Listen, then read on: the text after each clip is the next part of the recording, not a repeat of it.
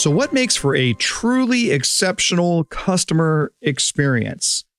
We're going to answer that question on today's episode of The Buyer's Mind. Welcome to The Buyer's Mind, where we take a closer look deep inside your customer's decision making mechanism to reverse engineer the perfect sales presentation. Now, please welcome your host, Jeff Shore. Hello, everyone. Once again, welcome to The Buyer's Mind. I am your host, Jeff Shore, leading you through that process of understanding the way that your customer makes purchase decisions. And on today's episode, the expectations and the hopes that they have for a great experience. And that's the question that we're trying to unpack today. What makes for a great experience? So I'm going to throw that over to our uh, producer, Paul Murphy. Murph, what do you think? What makes for a great customer experience? What makes for a great customer experience? Well, you know, I, I think, uh, you know, you have to walk away with great memories. Uh, you have to enjoy mm-hmm. whatever it was that you were participating in. Um, and then I think uh, the personalities of the people that guide you through it, I think, are a, a big piece of it. Yeah, it's all it's about the way that a customer is made to feel, right? And then it, it's it's what they are going through in the experience. And then you made a really really good point. It's making those great memories.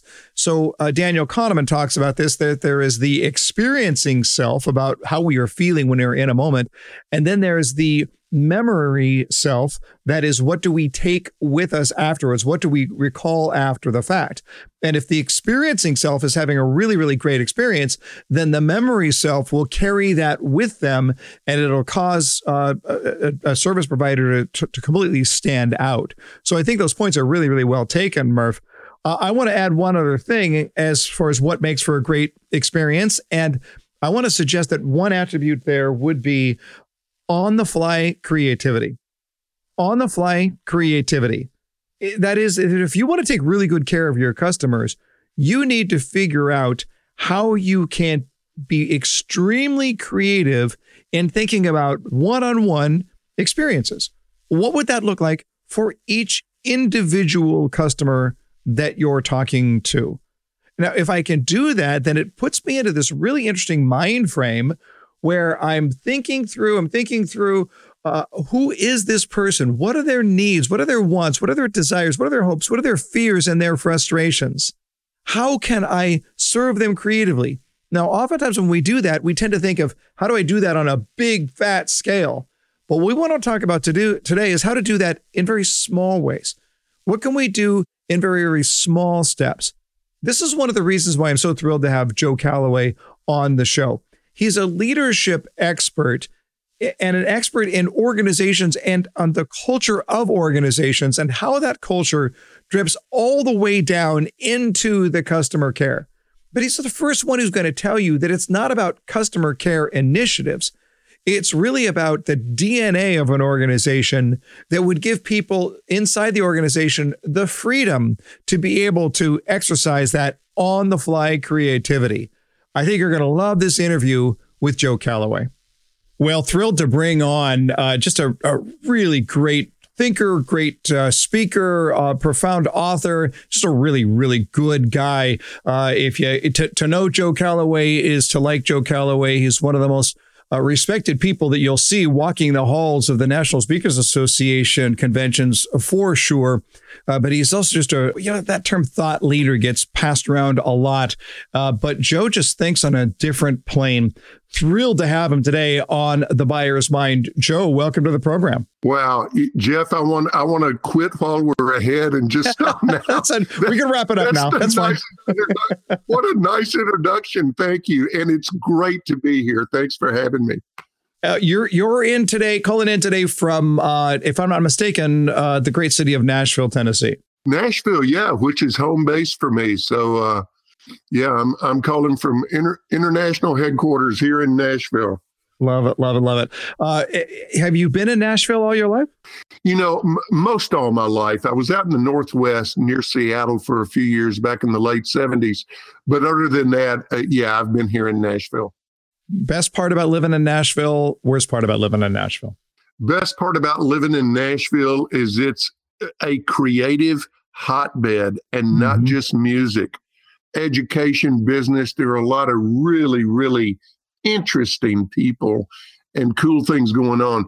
Worst thing, and we're getting to be a cliche city because we are a massive boom town right now. Mm-hmm. All anybody talks about is the traffic and right. how awful it is. Yeah. So yeah. yeah, it's it's it's that double-edged sword thing that comes with growth. Got it. Got it. Uh, Joe, you are um, uh, one of the true leaders in regards to um, the idea of of customer care and specifically how teams can develop that strong uh, customer care. Uh, uh, tell us a little bit about your background and how you got to the point where this is what I want to talk about. This is what I want to be an expert in, and clearly you are. But how did that how did that evolve over time? Yeah, and it really has been an evolution. I've I've wandered uh, very purposefully and intentionally through a lot of different aspects of how I can help businesses and and business professionals grow, uh, not just sustain their success, but grow their success and keep moving forward. You know, it's it's been interesting, Jeff, because it has been a journey. I I tend to have a pretty low threshold for boredom, and so uh, I've moved from, gosh, being a million years ago, I was I was doing just kind of general business motivation, and then I started uh, digging down a little bit deeper into how I could help companies with, uh, gosh, with teamwork, with branding, with with all sorts of competitive positioning things. But you know, the one common thread, it always comes back to the customer. I mean, that's mm-hmm. that's the only reason we exist ultimately is to to serve a customer. And so no matter what I'm talking about, and now a lot of what I do is with leadership groups, be they in in sales or executive groups or whatever. But mm-hmm. there's always that thread of how are we winning and keeping uh, and staying ahead of the competition when it comes to serving our customers. I've lost track of how many books that you've uh, written. I know it's many. Um, I, my favorite was probably Becoming a Category of One. Just absolutely love that book. Uh, and now Thank you've you. written uh, the leadership mindset. What oh, you could use the leadership mindset if you'd like, but just in general, how do you decide what you're going to write on? Everybody says, "Oh, I want to write a book. I want to write a book." Uh, some people actually do that.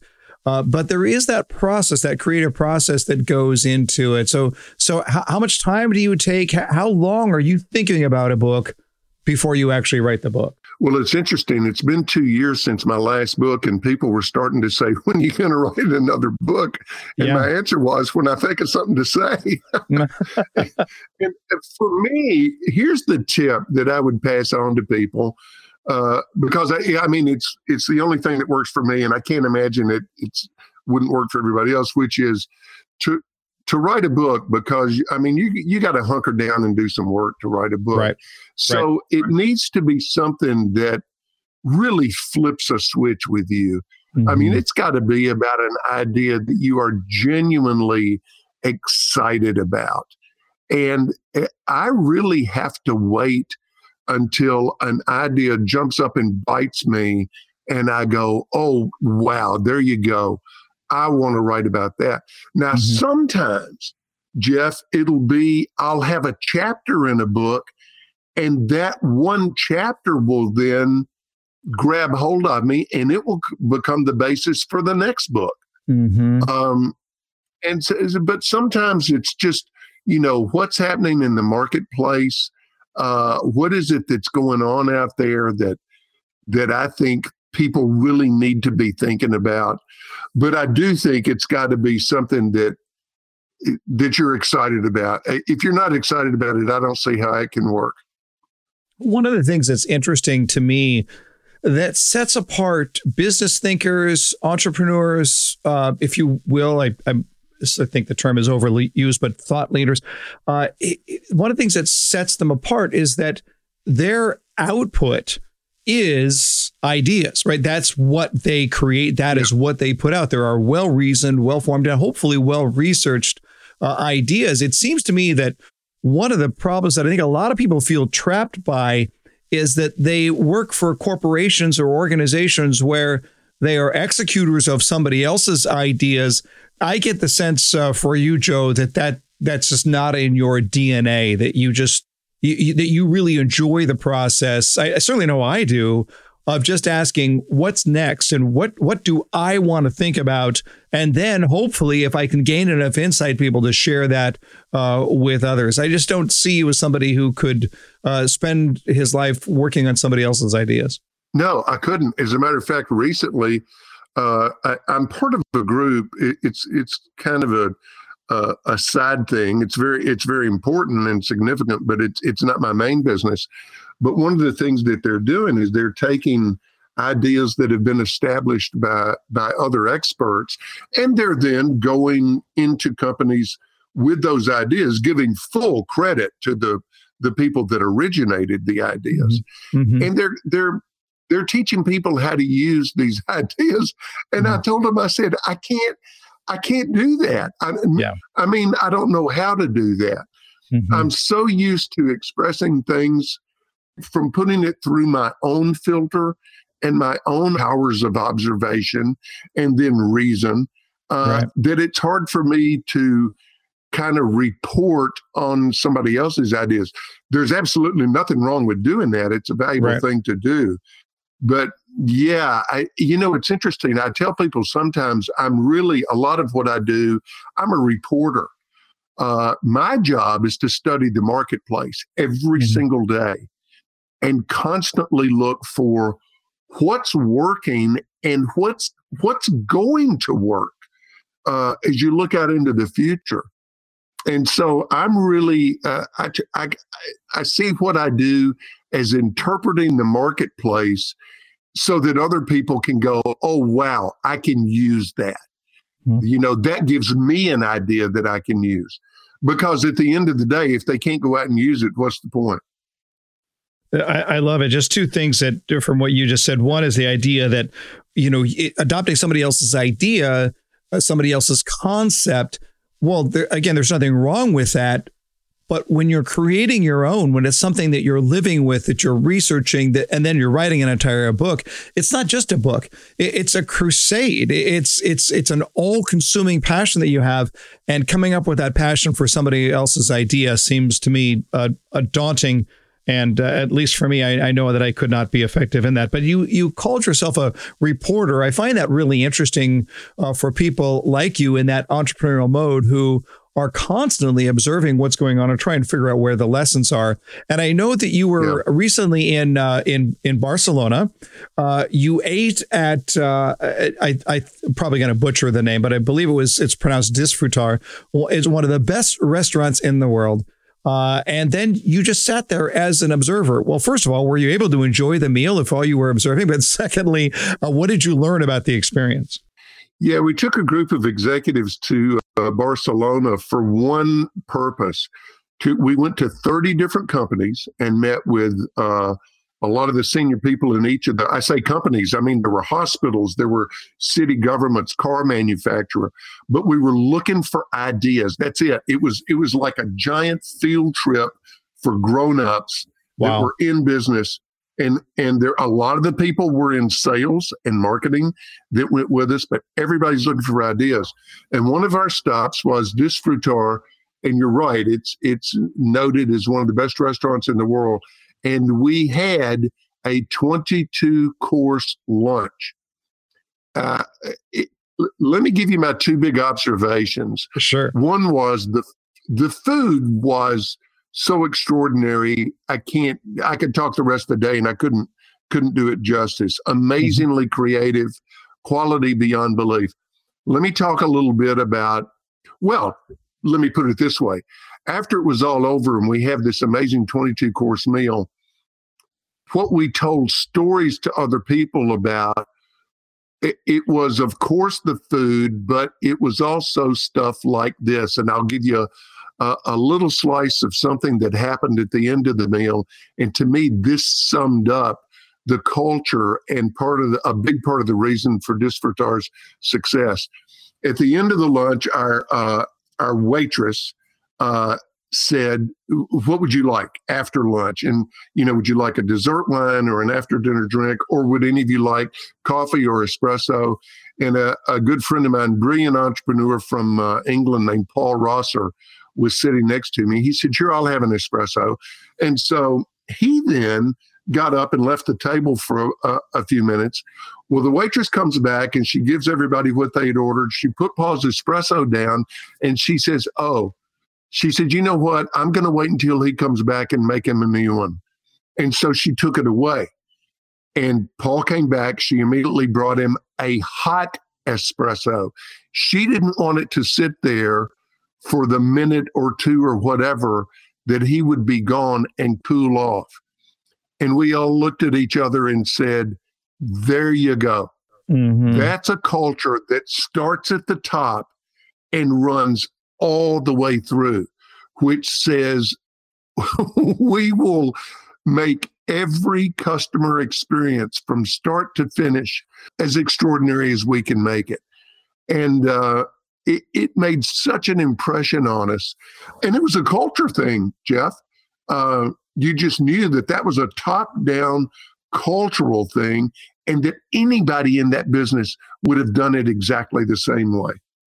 Yeah, that's that's let's get I mean, into that here because in that anybody in that restaurant that works well, there. Be, because of, of two things, it seems to me is listen. There's there's customer service, and then there's just that very next level or, or that top level that yeah. few people reach, and it and it and it takes two things together. It, it takes creativity, right? You you have to really focus on how you're going to create that really great experience, but it also takes an an organizational DNA. It, it has to be part of the culture of that company it can't be just some initiative. And, I look, I, I, my wife and I last year had the opportunity to have dinner at um, the French Laundry up outside of Napa, uh, uh, Thomas Keller's uh, restaurant up there. Yeah. And it was an amazing experience. And I have to admit, I, I had a hard time as great as the food was, and it was truly one of the best meals I've had in my life. Uh, I had to look at the way that people did things, and I was trying to sort out in my own mind what of the, what of this is just somebody being creative and what of it is part of that organizational DNA that gives people the freedom. One of the concerns that I have is that a lot of people work for companies where they look and they go, they got to get my hand slapped uh, for bringing a hot espresso. Uh, I don't get paid for that. So, uh, uh do I have that right? Is it is it is it that combination of things? And what do companies do to train foster that type of environment? You know, I think you've got it exactly right. And, and if we could move from the lofty level of Disfrutar and, and the French Laundry down yeah. to something a, a, little more everyday, a company that, that I think really has gotten it right. Not 100%, that's almost impossible, but boy, they do really well at it. And, and I think uh, most uh, of everybody listening, and well, it depends on what market they're in, but a whole lot of the listeners will have flown on Southwest Airlines. And the reason I thought of Southwest is because you said it's not just a matter of customer being top of mind. And it's not just a matter of, oh gosh, how do I say this? It's not just about preaching customer experience, but you said giving them the freedom.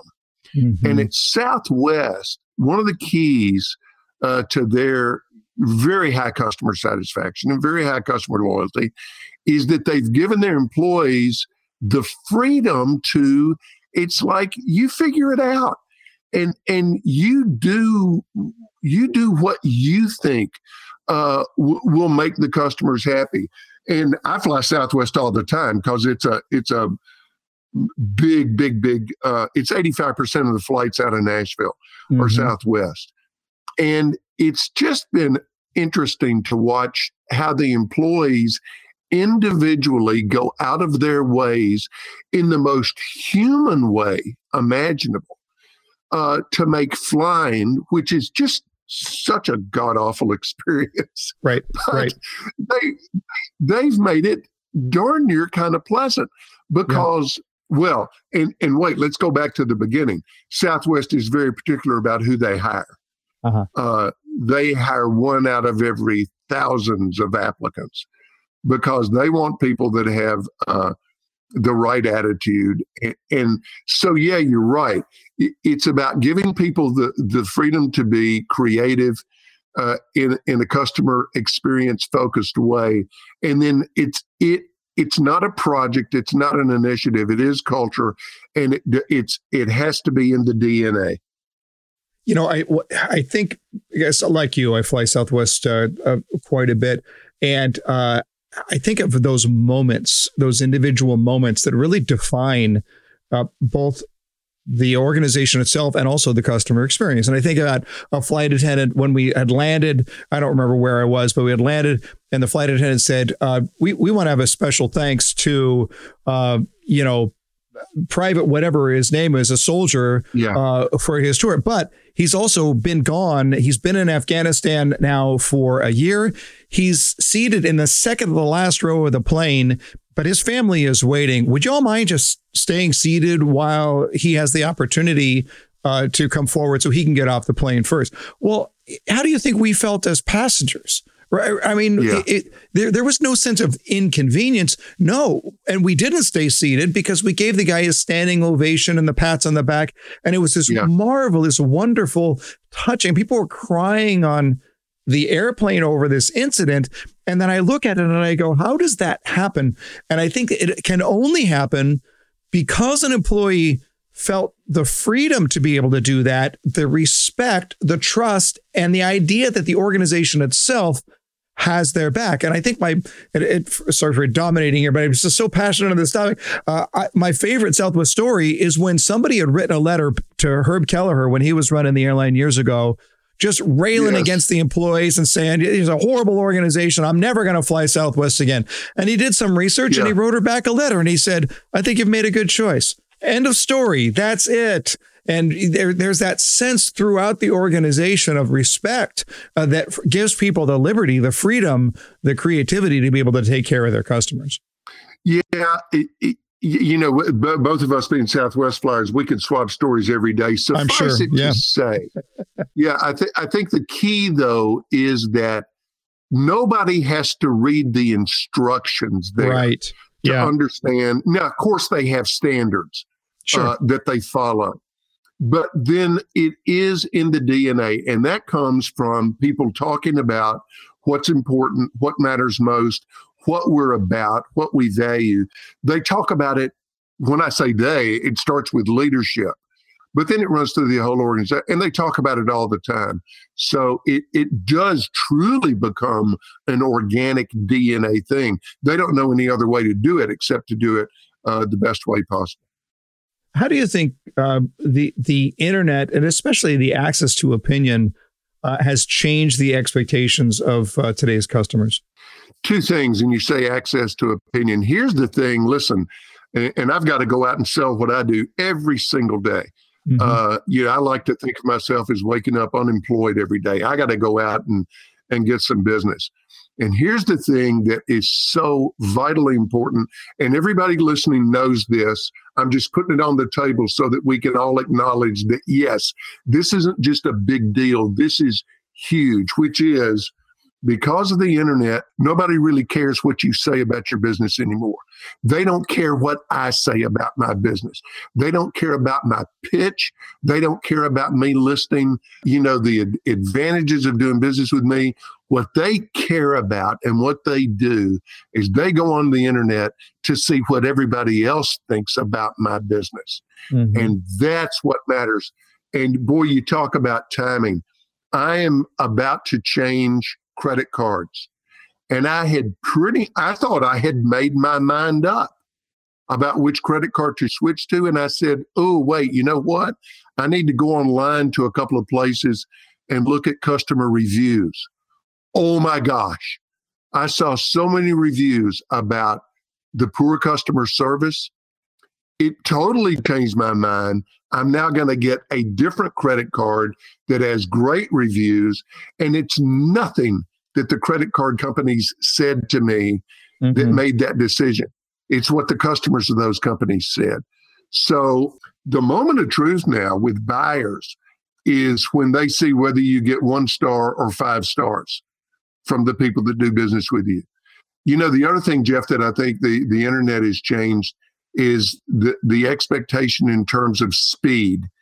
How quickly do you respond to your customers. I was working with a group not too long ago, and they said that their policy is they get back to customers within 24 hours of any email or phone call that a customer sends in. And I said, okay, yeah, I get that. That wouldn't work with me though, because as a customer, because of where I live. And they said, where do you live? I said, the 21st century. I said, 24 hours? Mm-hmm. Are you kidding me? Yeah. 24 hours. I, I can't imagine anybody that waits 24 hours anymore for right. anything. So mm-hmm. I think knowing what the opinions of your customers are and the speed factor are, are two of the biggest impacts of the internet. Mm-hmm. All right. So from that perspective, then, it, since you're talking about the way that you do business, here's what's going to happen. You're, you're going to open up a restaurant called uh, Calloway's very hip uh, bar and grill. It is so hip. It's I mean it's it's it's not on Broadway. That's yesterday's news. You're you're in Hillsboro Village, right across from the Pancake Pantry, and uh, it is going to be that place. So what are you going to do uh, that's going to set you apart from everybody else in town? I was, uh, in 1999, I was the majority investor in Mirror, which was a restaurant that opened on 12th Avenue South in Nashville. And every, I swear to you, Jeff, every review of that restaurant used the word hip, including my friend, the New York Times. Mm-hmm. so we were hip. And here, here's what we tried to do. And, and we, it's ground that we we covered a few minutes ago. We're going back to the Disfrutar thing here. Mm-hmm. Number one, t- two observations. Number one, we talked about how we wanted to treat our customers, not the favorite customers, but every customer. But number two, and this is vitally important, I don't care what you're selling. Certainly, certainly if you're a hip restaurant, hip has a shelf life. You can't be the hippest place in town for 10 years mm-hmm. because inherent in the definition of hip is new. And so we had to learn, and what I have to learn in my business, what any business has to learn is what are my customers' expectations going to be a year from now? Mm-hmm. And how do I how do I stay relevant? See, to me, a much more powerful word than hip would be relevant, even for a restaurant.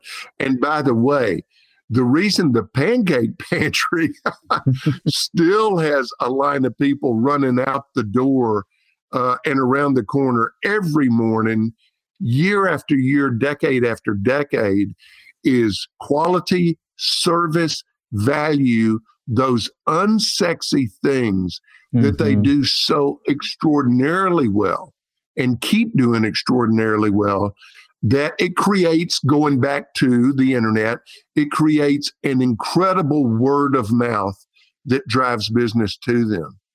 So uh, ultimately, whether it's a restaurant or anything else, listen, Jeff, if you win on the basics, you win. Mm-hmm. I'm not mm-hmm. talking about just being competitive. I'm talking about winning on the basics with the understanding that it's it's all a moving target and you have to keep moving forward. Mm-hmm. Yeah, absolutely, absolutely. Uh, are, you of the opinion that most companies determine how they want to do business first, and then they decide how it's going to affect the customer? Yeah, and and I've, I've I'm Exhibit A. I mean, I plead mm-hmm. guilty. I've done it. Where mm-hmm. I'll have what I think is the greatest idea in history, and my friends and colleagues all tell me, "Oh my God, Joe, that's unbelievable!" And even potential buyers tell me, "Yeah, that's great. Sure, we'll we'll be we'll line up at the door for it." And it all started because I thought it was a great idea. And then I, I put it together, I put the website together, I roll it out to the marketplace, and crickets. and even mm-hmm. those potential buyers that thought it was a great idea. When it, there's a big difference between saying, yeah, that's cool, and turning over your credit card number and saying, yes, I will spend money with you. And so, yeah, I think a lot of companies do determine first, here's what I want to do. And that's part of it. But Jeff, I think it's the old three legged stool. It does have to be something that you want to do and that you believe in.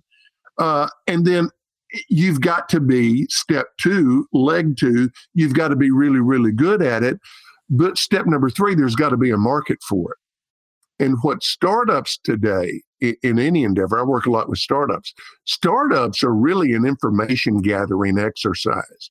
You come up with a good idea, you do market research, but then you ship it. You go to market, and the market would then tell will then tell you what to do next. Here's what's wrong with what you put out here and you either have to adjust or make changes. Sometimes you realize the horse you're riding is dead and you need to get on a different horse. But it goes back to what we opened with, which is it all comes back to the customer. The customer makes the ultimate decision who wins and who doesn't. And you've got to be totally attuned to that. Uh, we're just about out of time. Tell me your newest book, The Leadership Mindset. Tell us about the book. Yeah, what it is, the subtitle is How Today's Successful Business Leaders Think. And the reason I say today's successful business leader leaders is because I think there's been some real serious changes in in how leaders, uh, successful leaders think. They have to be much more willing today. For example, as we were just talking about, you've got to be willing to take a risk. Uh, it, there's just a you've got to be willing in in the most complicated marketplace any of us have ever lived in. And boy if this if this is so true in sales you've got to be willing to simplify. You've got to know how to bring clarity uh, to your offering. You've got to know how to create a focus on the team. And if the team is just you listen every day jeff I get up and I say, Calloway, focus. B- because, oh my God, I love a shiny object. I mean, I'm the original squirrel. Mm-hmm. I get mm-hmm. so distracted by the next idea, and that's okay to a point. But uh, yeah, the leadership mindset is it's kind of a, a collection of about 20 different aspects of thinking in business today that can create success. Love it. Love it. And speaking of distractions, uh, actually, the very next guest we'll have on the podcast after you, Joe, uh, Cal Newport, who wrote the book Deep Work. Uh, a book that has uh, really yeah. challenged my thinking because I, I'm uh, like you. Uh, it's the it's the squirrel syndrome over and over again. Hey, before we let you go, we're going to put you on the hot seat. A few rapid fire questions, rapid fire answers. You ready? Go. Your very first job was what? Uh, my very first job job was rolling, putting coins in coin wrappers in the basement of the bank where my father worked. uh, an album from your youth that you listened to over and over again. The White Album by the Beatles. How how could you argue this? Uh, the most beautiful place you've ever stood. The Spanish Steps, Rome, Italy. Mm. a book that you've read that made a profound impact on your life. Wow um, it, it's just one fiction, oddly enough. Uh, uh-huh. gentle, a gentleman from Moscow, uh, oh. the oh Amor Towles, and the, the it influenced me because the writing was so beautiful and so moving. It made me want to be a better writer. I, I have to tell you before I, have got a couple other questions, but I'm going to take you off the hot seat for a second and just amen that. That book was. I read that book so slowly. And I do a lot of reading, but I read that yes. book so slowly because it was almost like it's like eating at the French Laundry or Disfrutar. You just want to savor every bite. The writing style is uh, completely unparalleled. Love it, love it, love it. Um, yeah. A, a, movie you've seen multiple times, but you'll gladly watch when it comes back on again. Um, uh, Tombstone. love it. Last question. Your first celebrity crush first celebrity crush? Yeah. Uh, Mary Tyler Moore, who played Dick Van Dyke's sure. wife on the Dick Van Dyke Show. I got to tell you. Yeah, she she had it all going on. There's no question about it. Love it. All right, you're off the hot seat. Uh, Joe Calloway is his name, a specialty in, in leadership development, uh, author, uh, incredible public speaker. If you have an event coming up and you're looking for somebody who's just going to dazzle your audience, Joe Calloway uh, is that guy. You can learn everything about Joe and follow him at joecalloway.com. We'll put that in the show notes. Uh, but Joe, I so much appreciate not just your uh, taking the time to come on the show today, but your contribution to making us all better, smarter, and more effective for our customers. Thanks for being on the buyer's mind. Very kind words. Thank you, Jeff. Thanks for having me. Murph, I'll tell you what, uh, when you think about Joe Calloway, you know, he's a strong thinker, he really is. But I just everybody that I've ever known, when when his name comes up, they all say the same thing. Good guy. Joe Calloway is just one of the really, really good guys. Down to earth. You know, that that's what yeah. I, we like about people when uh, they come and they express what they know, but they're down to earth. They make it accessible. I, I love the idea that, um, you know, there, there are a lot of business thinkers or a lot of thought leaders out there where you're just trying to sort of um, you know, sort of work through, figure out, well, who is this person? And there's an instant trust with Joe because you could just see he, he's he's not uh, dramatic about it, but he wears his heart on his sleeve. You just get the sense that you he is the guy and that uh, that that feels passionately about what he talks about. And so when he gets into things like uh, understanding the idea between customer service and that creativity and organizational DNA that goes behind it, you, you, it's almost like you you want to send that message out to every company owner that you do business with as a consumer and say, would you please listen to this guy because he's got it figured out. Well, and I, I love the, the discussion we had about his restaurant because this kind of exemplifies it. HIP has a shelf life, right? And mm-hmm. so the question mm-hmm. are, what are my customers' expectations going to be a year from now?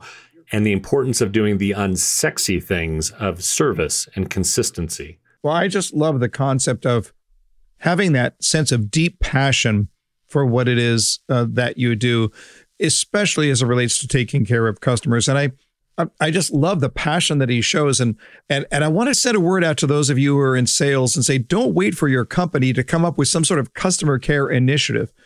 You need to own this. And the way you need to own it is that you have to think extremely creatively about how to take great care of each individual customer. Now, look, there are things that we could do programmatically that will take care of all of our customers. But the finest in customer care is individual, it is unique. Uh, Joe Calloway mentioned the idea of uh, bringing back a, sep- a second uh, uh, espresso because we wanted to make sure it was hot. That's just an, a very small example, but a very profound example of that one on one, that creativity for each person. Now, that takes some mental energy to be able to do that. The easy thing is just to sort of go through the motions and, uh, you know, let the customer care initiatives take care of it. If you're looking for easy, I guess that's an option. But if you're truly looking to stand out, if you're truly looking to be unique, if you're truly looking to provide value that nobody else can, you have to think creatively with each individual customer. And I would encourage you to do that right now to think about a customer that you're working with right now and ask yourself the question what is that plus one thing that I could do today for this customer without the expectation of anything in return? What could I do today that would make a profound impact or even a small impact that will be perceived as profound because of the fact that I'm doing something that nobody else is doing? It takes that creativity, it takes that intensity, it takes that want to. Don't wait for your company to come along and tell you how to do customer service. Just own it. Own it individually. Own it for every single customer, and then go out there and change their world.